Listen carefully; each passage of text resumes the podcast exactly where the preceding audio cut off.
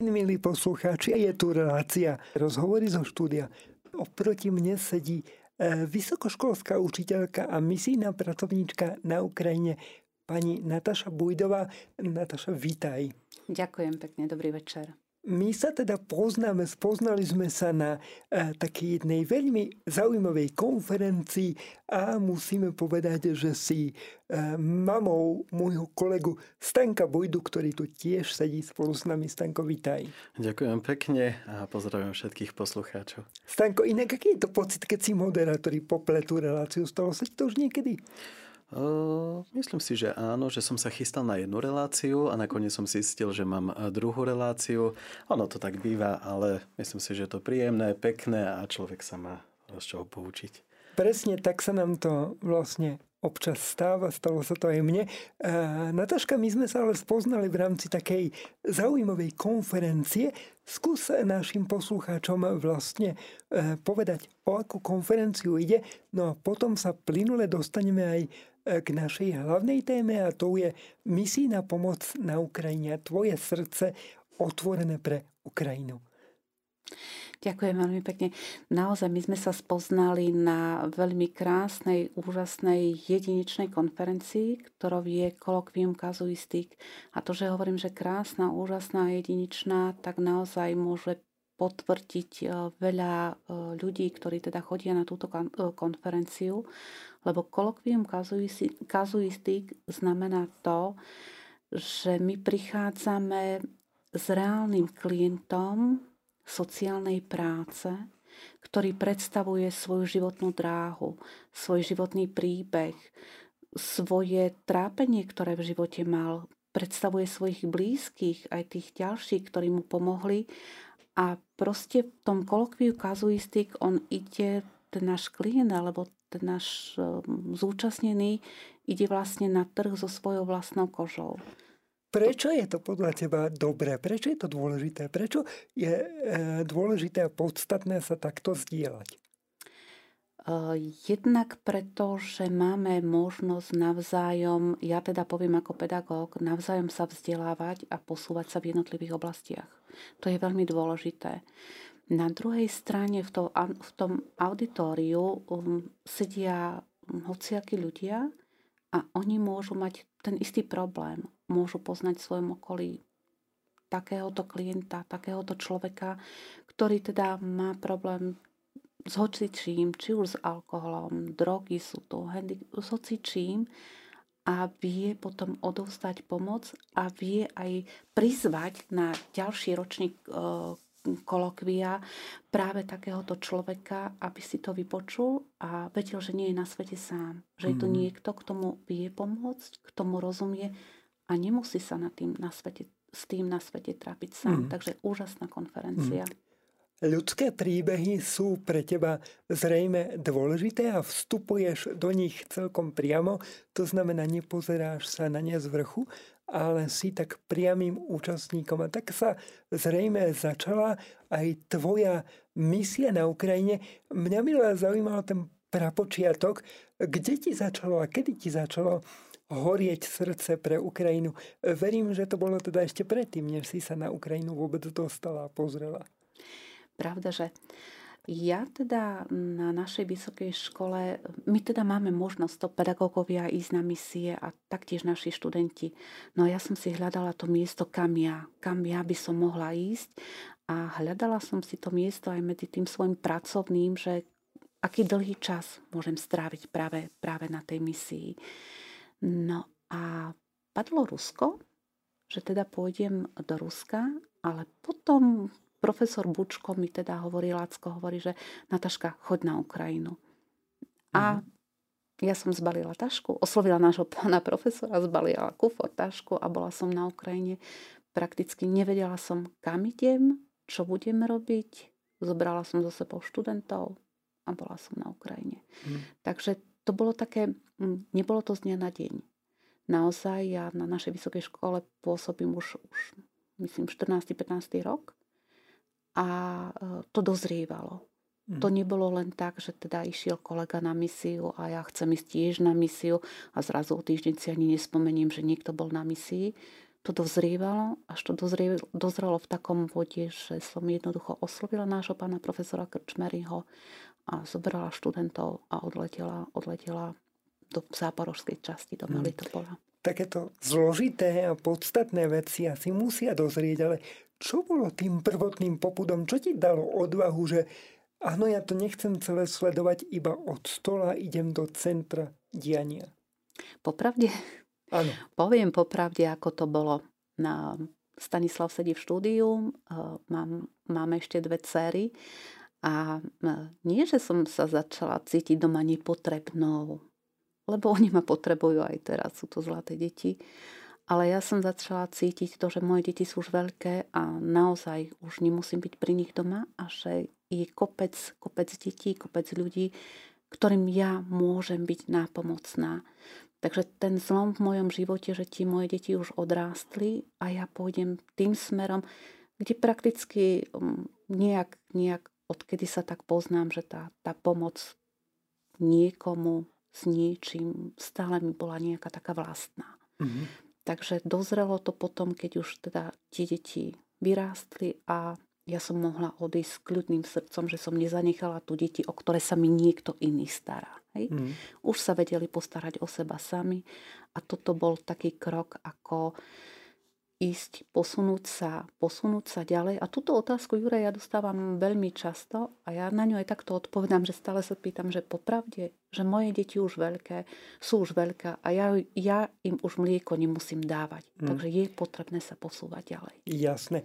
Stanko, ako ste prijali to, že mama má toto misionárske nastavenie, misionárske srdce, no a ja viem, že ty si sa potom posunul, neviem, či po príklade mami, alebo ako, to už povieš ty, aj k tomu, že ty sám si sa pozrel na Ukrajinu a takisto si všiel priamo do centra diania. Tak nás e, zober prosím trošku do svojho prežívania. Čo bolo vtedy, keď mama prišla s tým, že aha, ja idem na Ukrajinu?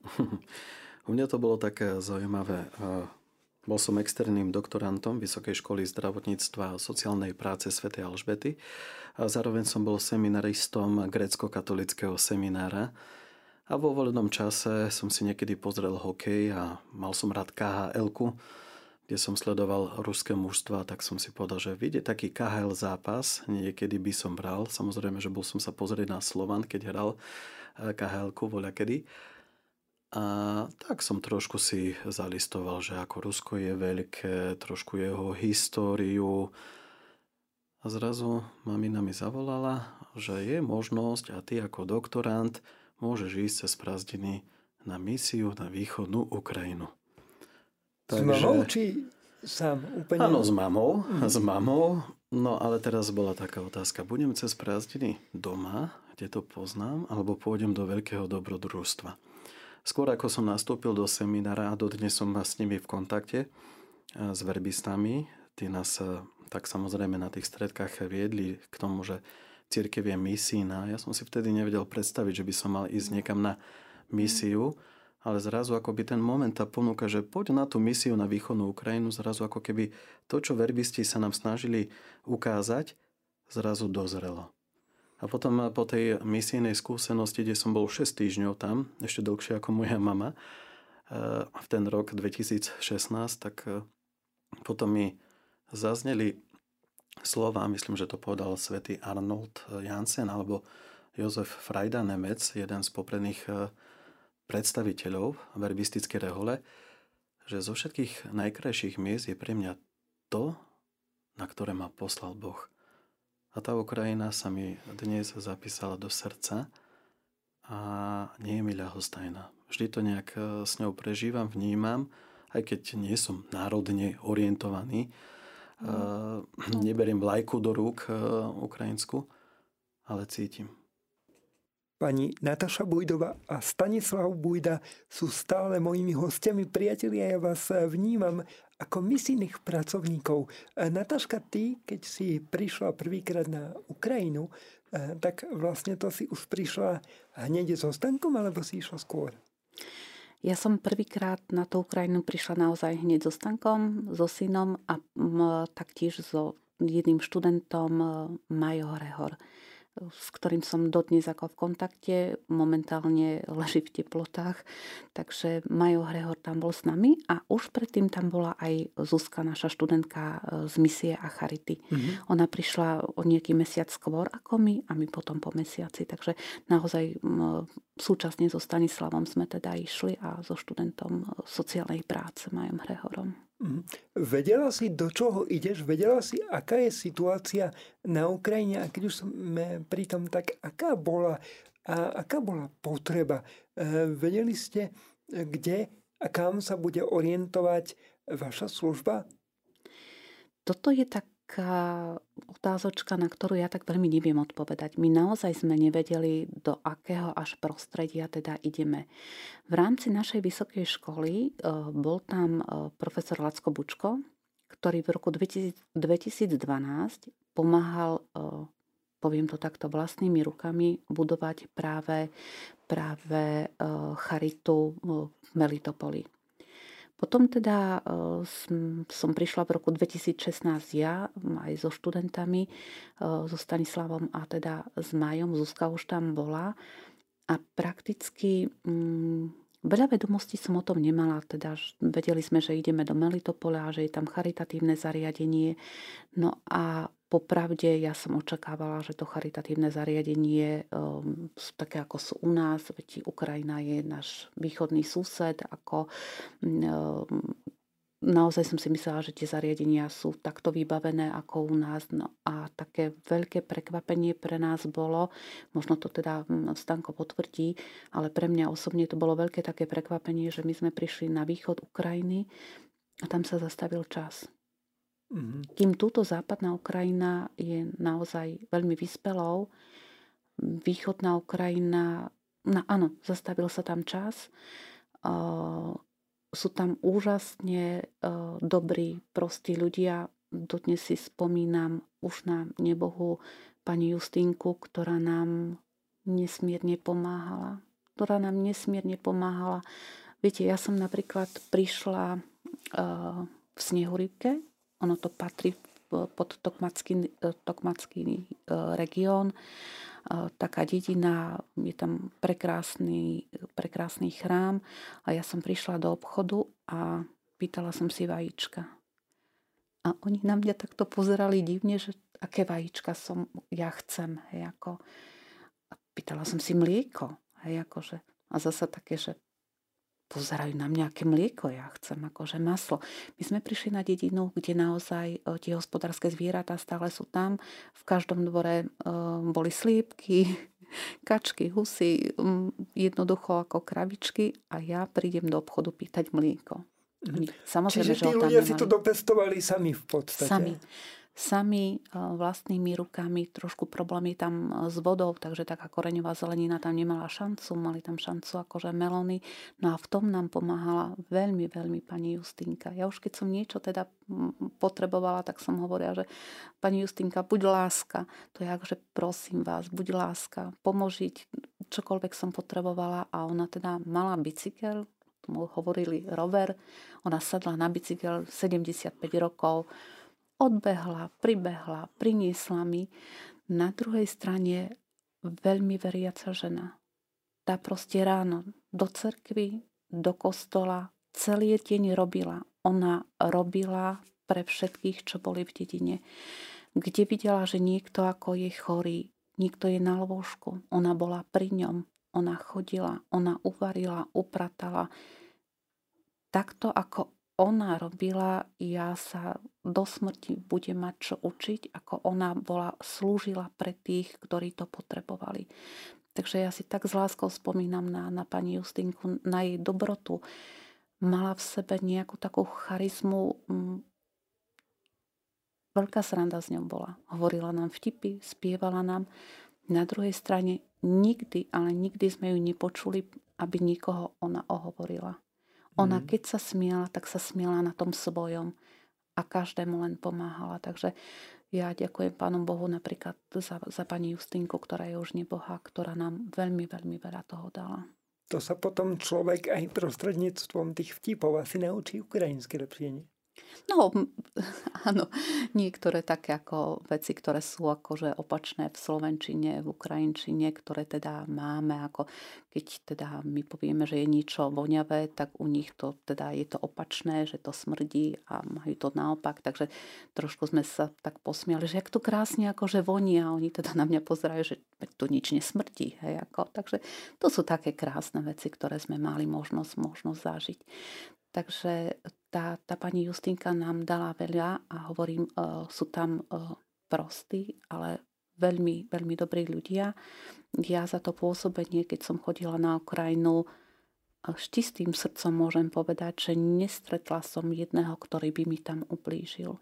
A to mm. s čistým srdcom toto môžem povedať. Mm. A viete, vieš ako Jurej, ľudia sú hociakí, ale ja teda naozaj, naozaj to môžem povedať s čistým srdcom, že z tých e, farníkov, parafianov, ako teda na Ukrajine sa hovorí, nikto mi neoblížil. A keď som prišla zasa po roku, tak to zasa bolo také, že aha, prišla, hej, ako. Takže pri, hm. oni mi tak hovorili, že, že ptíčka priletila, že teda ako pták priletel. Čiže hej, pre ako. nich bolo v podstate vzácne to, že si sa vrátila, alebo ste sa vrátili.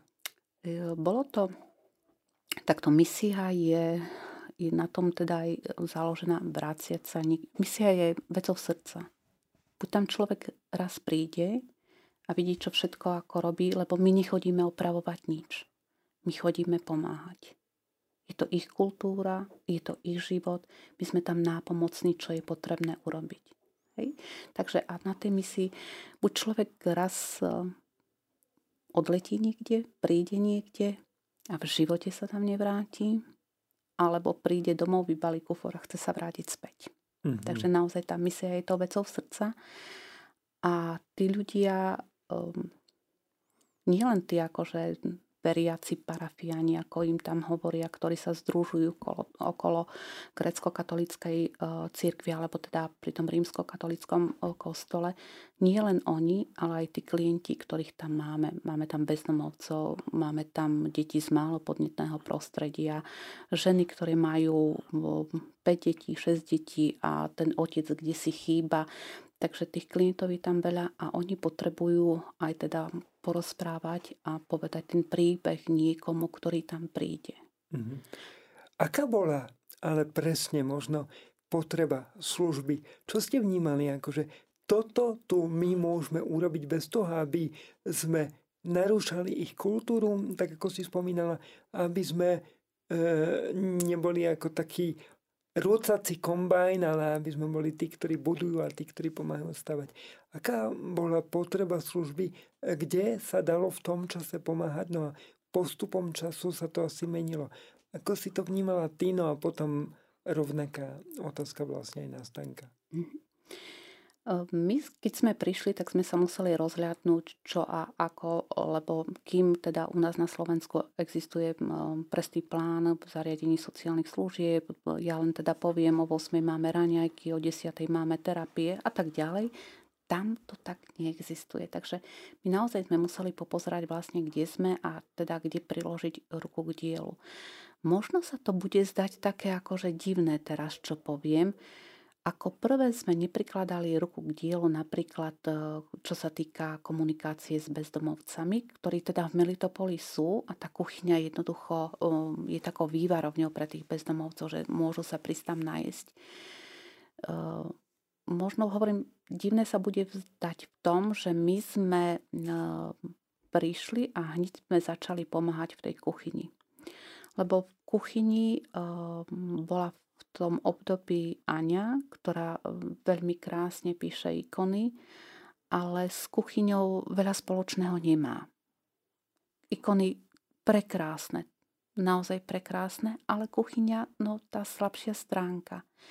Na druhej strane je potrebné povedať, že Aňa v tej kuchyni robila a teraz to nás tak nejak tak e, postavilo mm, do tej pomoci práve v tej kuchyni, pretože ona robila 365 dní do roka od 8. do 8. do 20. Bez oddychu. Tam teda sa nachádzali, aj my sme tam boli, kňazi tam boli, nachádzali sa tam klienti, ktorí teda vyšli z výkonu trestu odňatia slobody, ktorí nemali strechu nad hlavou, bezdomovci, ktorí sa tam varilo 80 porcií cez deň, tak je, je čo urobiť len bezdomovcom a plus všetko, čo je v charite, tak my sme hneď nabehli, aby tá Áňa teda uh, mohla dýchať, mohla žiť aj ten svoj život, aby mohla, u nich sa to hovorí, že chytni, aby mohla mať voľno. Tie pondelky potom ona mala teda voľno, pretože tá Áňa potrebovala uh, veľmi tú pomoc. Takže to bolo hneď také akože prvotné, ktoré sme robili.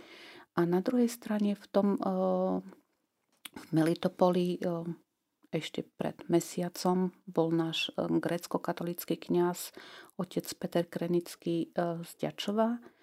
A viete, ak stretnete v zahraničí Slováka, tak sa mu potešíte jednoducho. Hej, zrazu teda ako naozaj to je ako naše.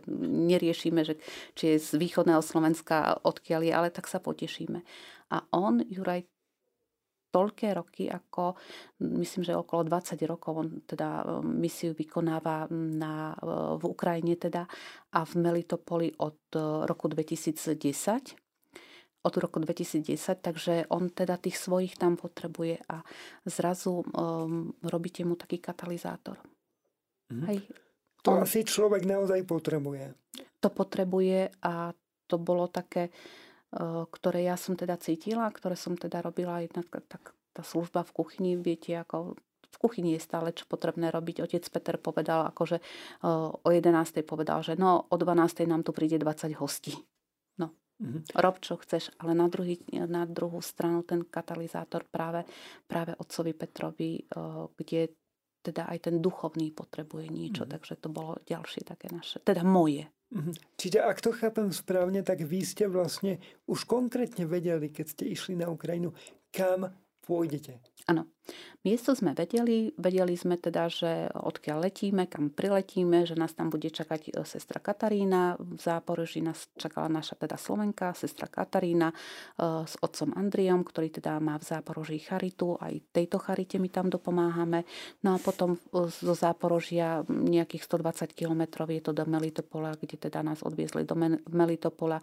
Ono to bolo také trošku, že nie rovno do Melitopola, ale my sme išli do Snehurivky a medzi tým keď sme boli v snehu rývke, tak jedného dňa nám sestra Katarína povedala, že ideme s otcom Petrom Krenickým ehm, do Dnepropetrovska, do Dnepra um, nejak k ranenému, ktorý teda bol v Melitopoli a, a bol v tej nemocnici a bol ranený a že on ho ide zaopatriť. Takže to bolo naše také stretnutie, kde nás sestra Katarína vysedila na jednej benzínpumpe. Tam prišiel slovenský kňaz, ktorý nás dal, dal do auta. My sme v tom aute sedeli. Jazdí neskutočne, že modlili sme sa všetko, čo sme vedeli. a Fittipaldi, to je neskutočné. Všetko, čo sme vedeli aj nevedeli, tak sme sa modlili. Proste on si robil svoj vlastný pruh. Proti smere jazdy jazdeci, áno, tak on si robil taký vruch. No a e, my sme vtedy e, do Dnipra išli, my sme zaopatriť ako Radima, ale chvála Pánu Bohu, on sa z toho dostal, ale no, nevidiaci na oko, prsty odtrhnuté, diery v bruchu a tak ďalej, to, čo vojna priniesla. Takže e, to bolo naše prvé také, ale úplne, úplne prvé nechcem povedať, že zdesenie, pretože on, oni nás prijali, aj tá manželka na tom nemocnicom lôžku, ako on tam bol, oni nás krásne prijali ako no, zo zahraničia sme prišli a prišli sme niekomu do nemocnice, kde takto vidíte ležať na lôžku. Oni nás veľmi krásne, veľmi krásne prijali, ale to, ako to stráviť, ako to zhltnúť, lebo tá vojna nezačala než v roku 2022, 24.2. Tá vojna je tam od roku 2014.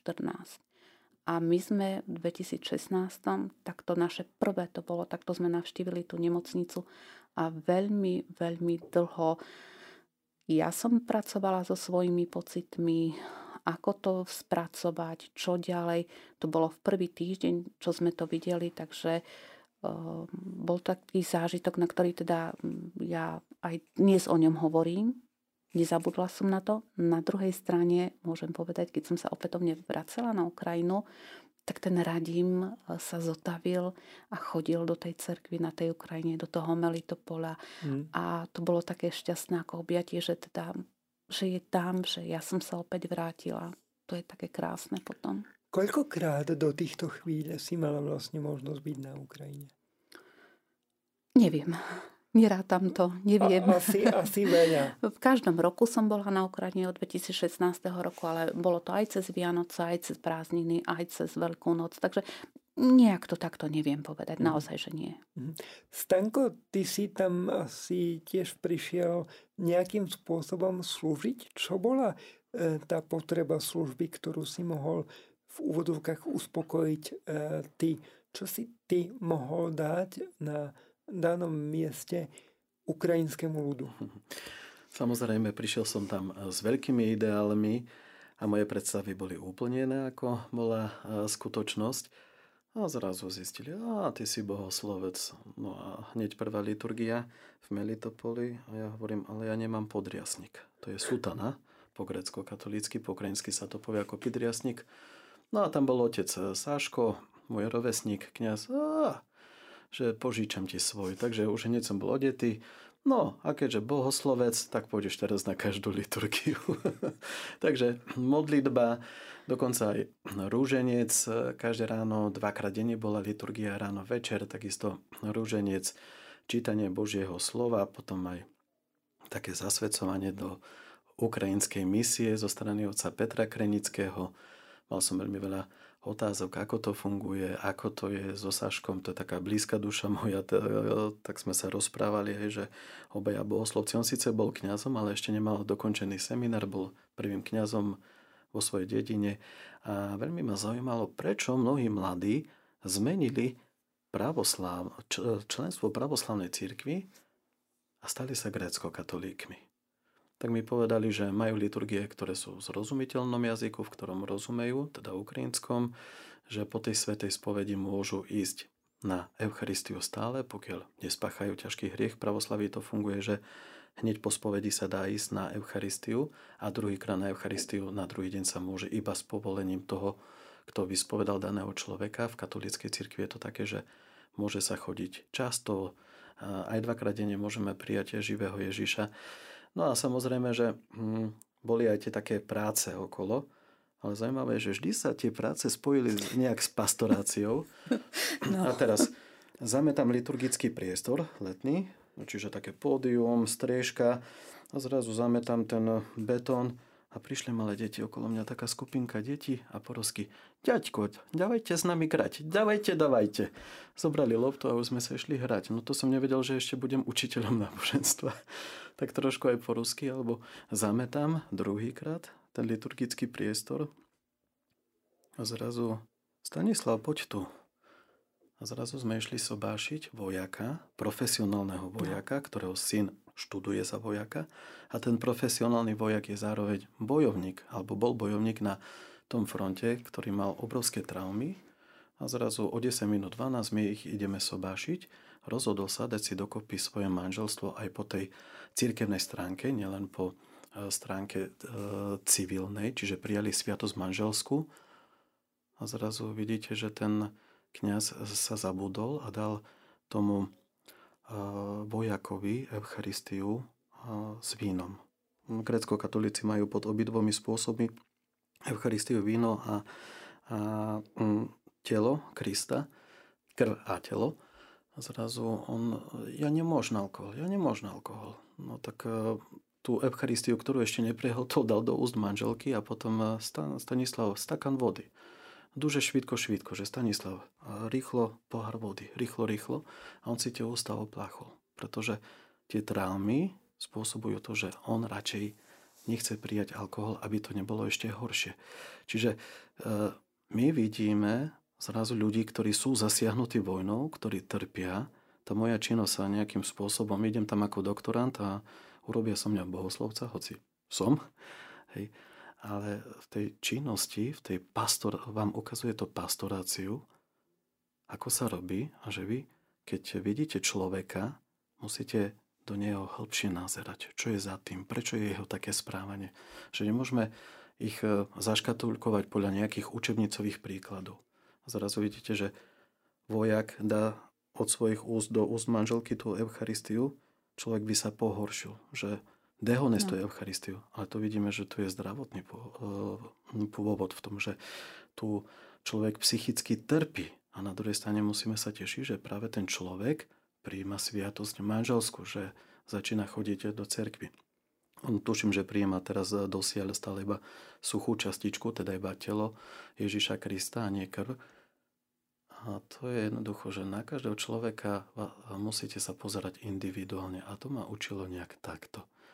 A to vám nejaké vysokoškolské skriptum nedokáže vysvetliť, napísať a nedá sa to vygoogliť. Ale na druhej strane e, ja by som chcela povedať trošku z takého iného súdka, že teda e, čo mne ako keď e, jednak mm, som ako pedagóg a jednak ako matka a so Stanislavom na Ukrajine, v Ukrajine som bola, aký úžasný mm, skutok tak akože urobil, ale v takom inom ponímaní úplne. Jemu sa podarilo postaviť naraz asi asi 50, 50 Ukrajincov naraz, ktorí sa postavili a začali potom s ním spievať. My sme boli na, na takej púti ako mm, takých 80 km, nejakých 50 km máme v nohách e, Melitopol Snehurivka. No a už keď sme dochádzali do Snehurivky a ešte sme čakali na, na, na vladiku, na, na biskupa, tak bol tam takýto akože program, tak tí Ukrajinci prenádherne spievajú, recitujú, tancujú. Proste také krásne to bolo. No a zrazu chceli aj od nás niečo od Slovákov. No odo mňa zaspievať, mm, no dobre, ale od Stanislava. A teraz Stanislav sa postavil a on začal spievať ukrajinskú hymnu. A on tých 50 ľudí tam postavil. Takže um, nielen to, čo teda duchovné akože hovoril teraz, ale mhm. aj to také akože svetské odspievať ukrajinskú hymnu a to si Juraj mal vidieť tak, ak oni teda potľapú po, po pleci a mladec, mladec, to je to, že nejaký Slovák proste tak odspieva ukrajinskú hymnu. Hmm. A ja vtedy ako matka, ja stále, jasné, sú to moje dospelé deti, ale stále keď sa niečo deje, tak tak v kútiku srdca, nech to dobre dopadne, nech to len dobre dopadne. Ako matka stále pozerám ale keď som videla to, čo vtedy urobil, no ja som bola tak prekvapená, tak milo prekvapená, že aj z tej druhej strany to takto zobral. Ukrajinský národ je veľmi hrdý a myslím si, že aj to je to, čo sa my od nich môžeme učiť. Vnímate to tiež takto? Je. Je. Máme sa, máme sa čo od neho učiť. Naozaj to, čo vnímame napríklad keď som povedala cez, cez tú hymnu, cez tú ich vlajku, ktorú teda ako majú. Oni sú hrdí, hrdí na, na svoj jazyk, ako, ktorým teda komunikujú. Uh, aj keď my sme boli v časti, kde sa uh, do značnej miery hovorilo ako jazykom ruským, alebo dodnes hovorí jazykom ruským, ale tí mladší rodičia uh, začínali učiť svoje deti ukrajinsky ukrajinský jazyk, materinský jazyk, ako aby vedeli, naozaj oni sú hrdí, oni sú hrdí na, na to, kam patria, odkiaľ sú, na tie svoje korene. A mm, čo ja si dovolím povedať, čo teda vnímam ja, oni poznajú svoju históriu. Veľmi krásne poznajú svoju históriu, vedia o tej histórii, ako hovoriť Takže to na, naozaj, že áno. Ja by som ešte doplnil, že pre mňa to bol tiež silný zážitok, keď sme išli zaopatriť zomierajúceho vojaka Radima. Mm. Nakoniec sme zistili, že už nie je na jednotke intenzívnej starostlivosti, mm-hmm. že je z najhoršieho von. A zrazu my sme si prisunuli posteľ, kde sme si vlastne sadli k tomu Radimovi, aby sme nestali a sedeli a on nám tam rozprával. Samozrejme bol piatý deň na morfiu, bez bolesti zatiaľ, no potom to bolo tvrdšie. A zrazu prišla zdravotná sestra, ktorá nám po rusky začala e, nadávať, že prečo vlastne sedíme, prečo sme si posunuli posteľ, ktorá bola na e, kolieskach a skričala Pani Majete! No a otec Petri, Petro, Petro Krenický, ako celibatný grecko-katolický kniaz povedal Japani nemajú. Hej, že, no, no tak čo ostalo tej sestre? Urazila sa, zavrela dvere za sebou. Ale pre mňa, čo bolo také zaujímavé, že Saško, ten duchovný otec, rovesník mi ukázal, tu si sadni, tu si sadni, nie? A my sme sa poznali pár minút. Pár minút, ak si odmyslíme tú cestu, ktorú sme išli z Tokmaku do Dnietropetrovska, to bolo možno aj 200 kilometrov. Zrazu ja som mal pocit, že ich poznám celé roky. A ja mhm. som aj takto zažil dotyk Krista, že ten Pán Ježiš existuje a že cez ľudí sa takto prihovára. Takže to sú zažitky na nezaplatenie a naozaj buduje to svojím spôsobom človeka. To treba prežiť jednoducho. Je to o vzťahoch. Aj taká má byť církev. Vy ste mali veľmi dobrú poznámku, že vlastne vojna na Ukrajine sa začala oveľa skôr, ako sme ju my nejako začali vnímať v podstate v rámci toho medzinárodného konfliktu. E, tak aká bola situácia vtedy na začiatku, možno ešte predtým, než e, sme my ako Slovensko takto razantne do toho celého vstúpili a boli vtiahnutí? Aká je situácia dnes? Nataška, ako by si to zhodnotila? Čo vieš o dnešnej situácii? Ako to bolo predtým? Ja keď som prišla na Ukrajinu, teda v Ukrajinu, ja som mala to šťastie, poviem to šťastie, ako nie každý by tam išiel tak ako, ako ja. Um, náš pán profesor um, ma vyzbrojil tým môjim takým sebavedomím, to, čo je potrebné robiť. Vyzbrojil ma aj tým, e, čo všetko v Ukrajine môžem a teda čo nemôžem. E, dostala som e, nejaké také pokyny, čo je potrebné urobiť, čo, čo si všetko môžem dovoliť a takto. A týmto som ja mala také akože šťastie, že ja som sa už v tom prvom, prvom roku dostala, dostala do bojového územia tam e, študenti so mnou teda nešli, e, ani raz neboli so mnou študenti v tom bojovom území, ale my sme, teda my sme, ja som šla, otec Peter Krenický samozrejme, vojak, e, ktorého potom teda sobášili sa, čo už tu Stanislav o tom teda hovoril. My sme naložili plnú dodávku v lete voda, tam chýbala voda, pretože ehm, vojak mal na deň 5 litrov vody. Na osobnú mm-hmm. hygienu, na pitie. 5 litrov vody. Hej.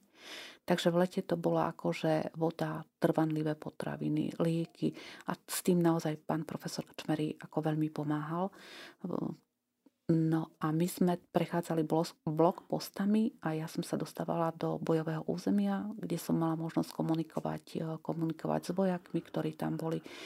Takže ja som tú situáciu vnímala úplne ináč e, ako, ako tí ostatní, keďže ja som sa tam dostala. Mm-hmm. Hej. Čo sa ale odohráva v hlave človeku e, z relatívne bezpečného územia Slovenska, ktorý zrazu ide do vlastne nebezpečného bojového územia. E, predsa len si mama, e, ako si to vnímala? Hmm, vnímanie bolo také, také dosť ťažké. Ja som e, stále si tak prijala, aby nebolo šero. Preto keď bolo šero, tak sme boli na odstrel. Keď bolo slnečné počasie, v pohode, to, to sme teda prešli cez blokposty, všetko akože v pohode. Ale keď bolo šero, keď sme sa vracali, alebo nejaký taký zlý čas, tak e, áno, toho som sa ja obávala, lebo naozaj vtedy teda mohli po nás strieľať. Po druhé, keď sme prechádzali cez blokposty, tým, že ja teda nehovorím ukrajinsky plynulo tak, ako Ukrajinci mňa odhalia hneď, že nie som Ukrajinka, tak som teda mala byť ticho. Na druhej strane mňa hnalo to, čo sme mali v dodávke. Tú humanitárku. Odovzdať všetko tam, čo, čo v tom aute jednoducho bola. Buď tá voda. Napríklad ja som nepochopila, prečo my celoročne nosíme cigarety. Ja nie som fajčiarkou, ja som to nepochopila. Nie, vtedy nechápala, ale ja už som to pochopila, prečo sa tie cigarety tam nosia. A to je skrz toho, že naozaj tie trámy, ktoré tam sú, tá psychika a oni teda potrebujú jednoducho si zafajčiť. Hej, takže to ma hnalo proste odovzdať to, čo teda tú dodávku sme mali plnú nadloženú, aby sa dostala na to miesto, kam, kam bolo to potrebné. My sme prechádzali cez Mariupol, to sú teraz také známe teraz miesta, cez Mariupol do Širokýma, tam sme teda dávali, dávali tú humanitárnu pomoc. No, ale čo sa zmenilo? Melitopol e, bol bezpečným miestom. Bezpečným miestom, 150 tisícové mesto, Áno, budovalo sa krásne, park mali akože, um, tak ako vidíme u nás, kde máme cieľové skupiny bezdomovcov, takisto aj u nás, e, takisto aj teda v Ukrajine, kde sme mali možnosť kupovať v obchodoch, ktoré boli lacnejšie, ktoré boli drahšie. Proste 150 tisícové mesto pekné.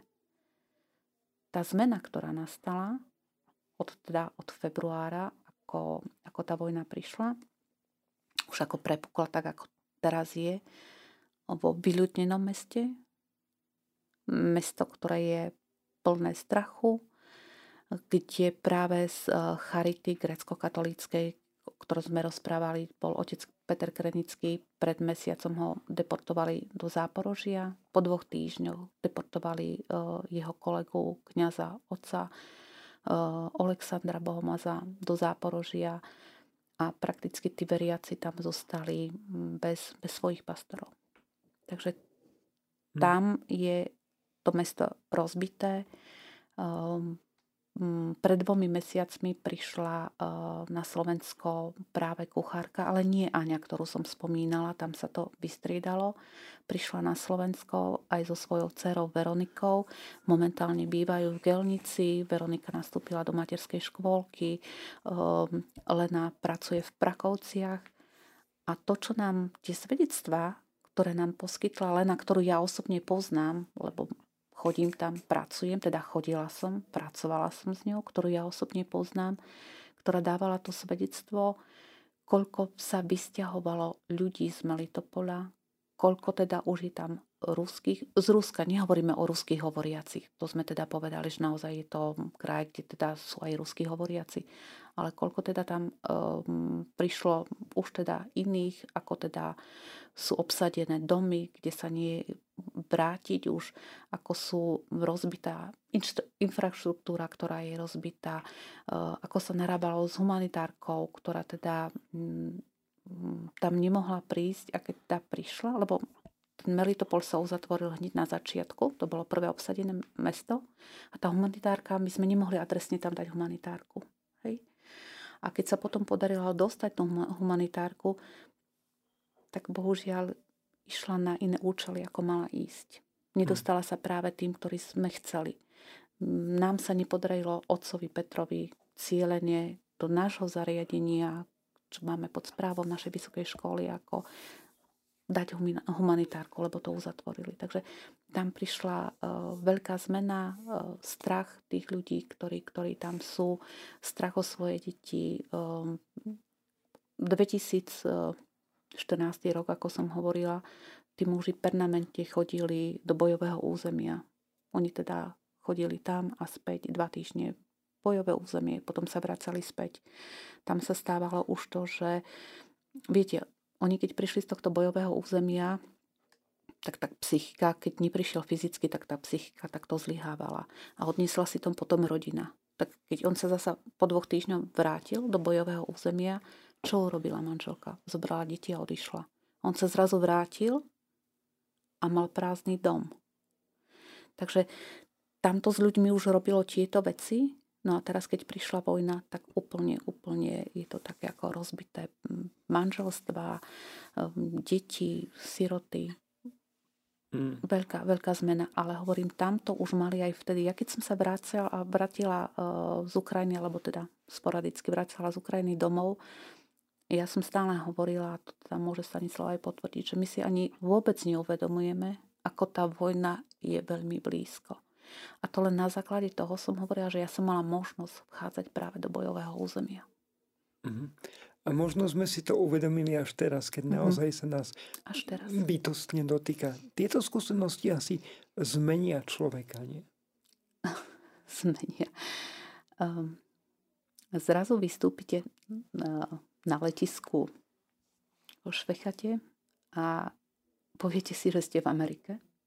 Juraj, že si úplne ako v Amerike, mm. prišiel si z iného sveta a zrazu zistíš, že to, čo nevnímame, že to slnko každé ráno vychádza, že je to normálne, že slnko každé ráno vychádza, hej.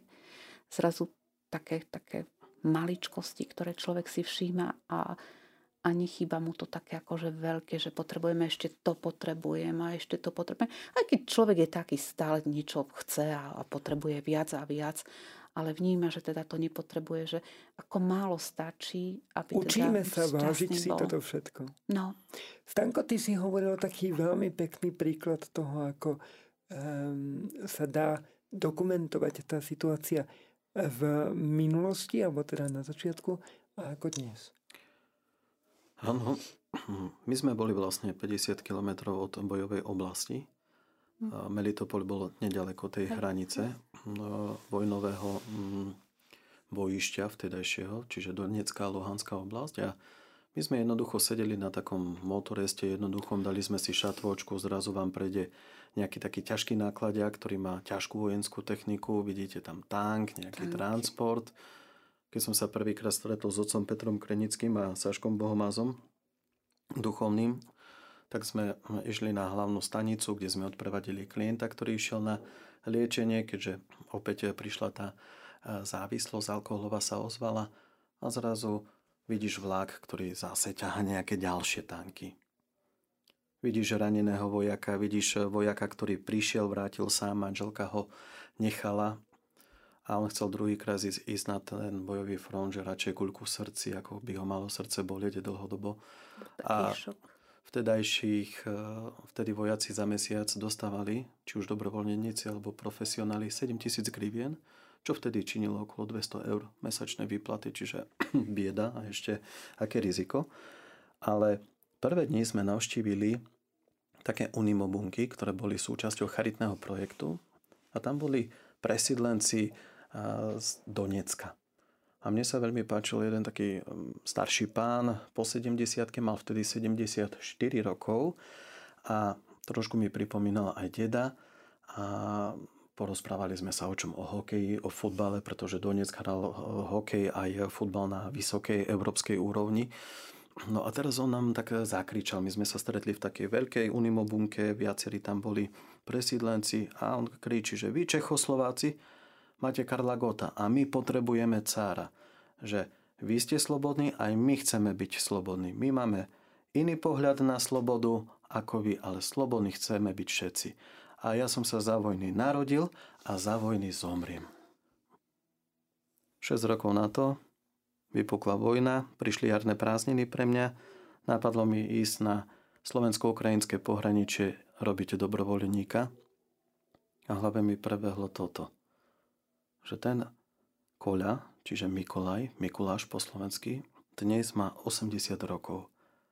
A teraz otázka, žije, nežije? On hovoril, že za vojny som sa narodil, za vojny zomriem. Do.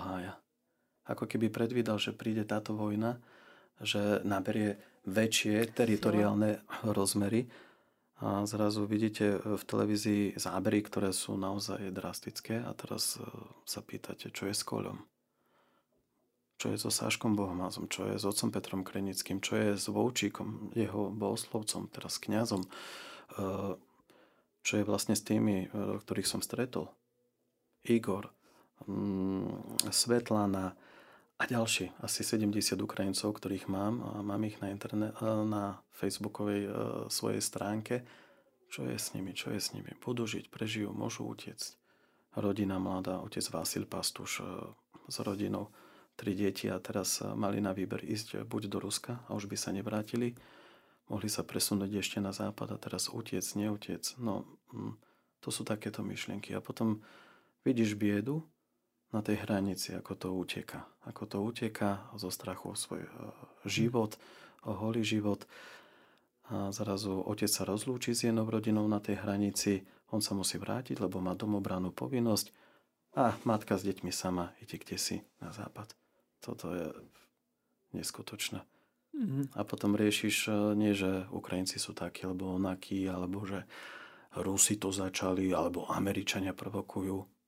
Neriešiš, Neriešiš proste, nič. ty chceš, aby skončila vojna a bojíš sa o tých ľudí, ktorých poznáš a bojíš sa, či sa to vôbec nepresunie aj k nám.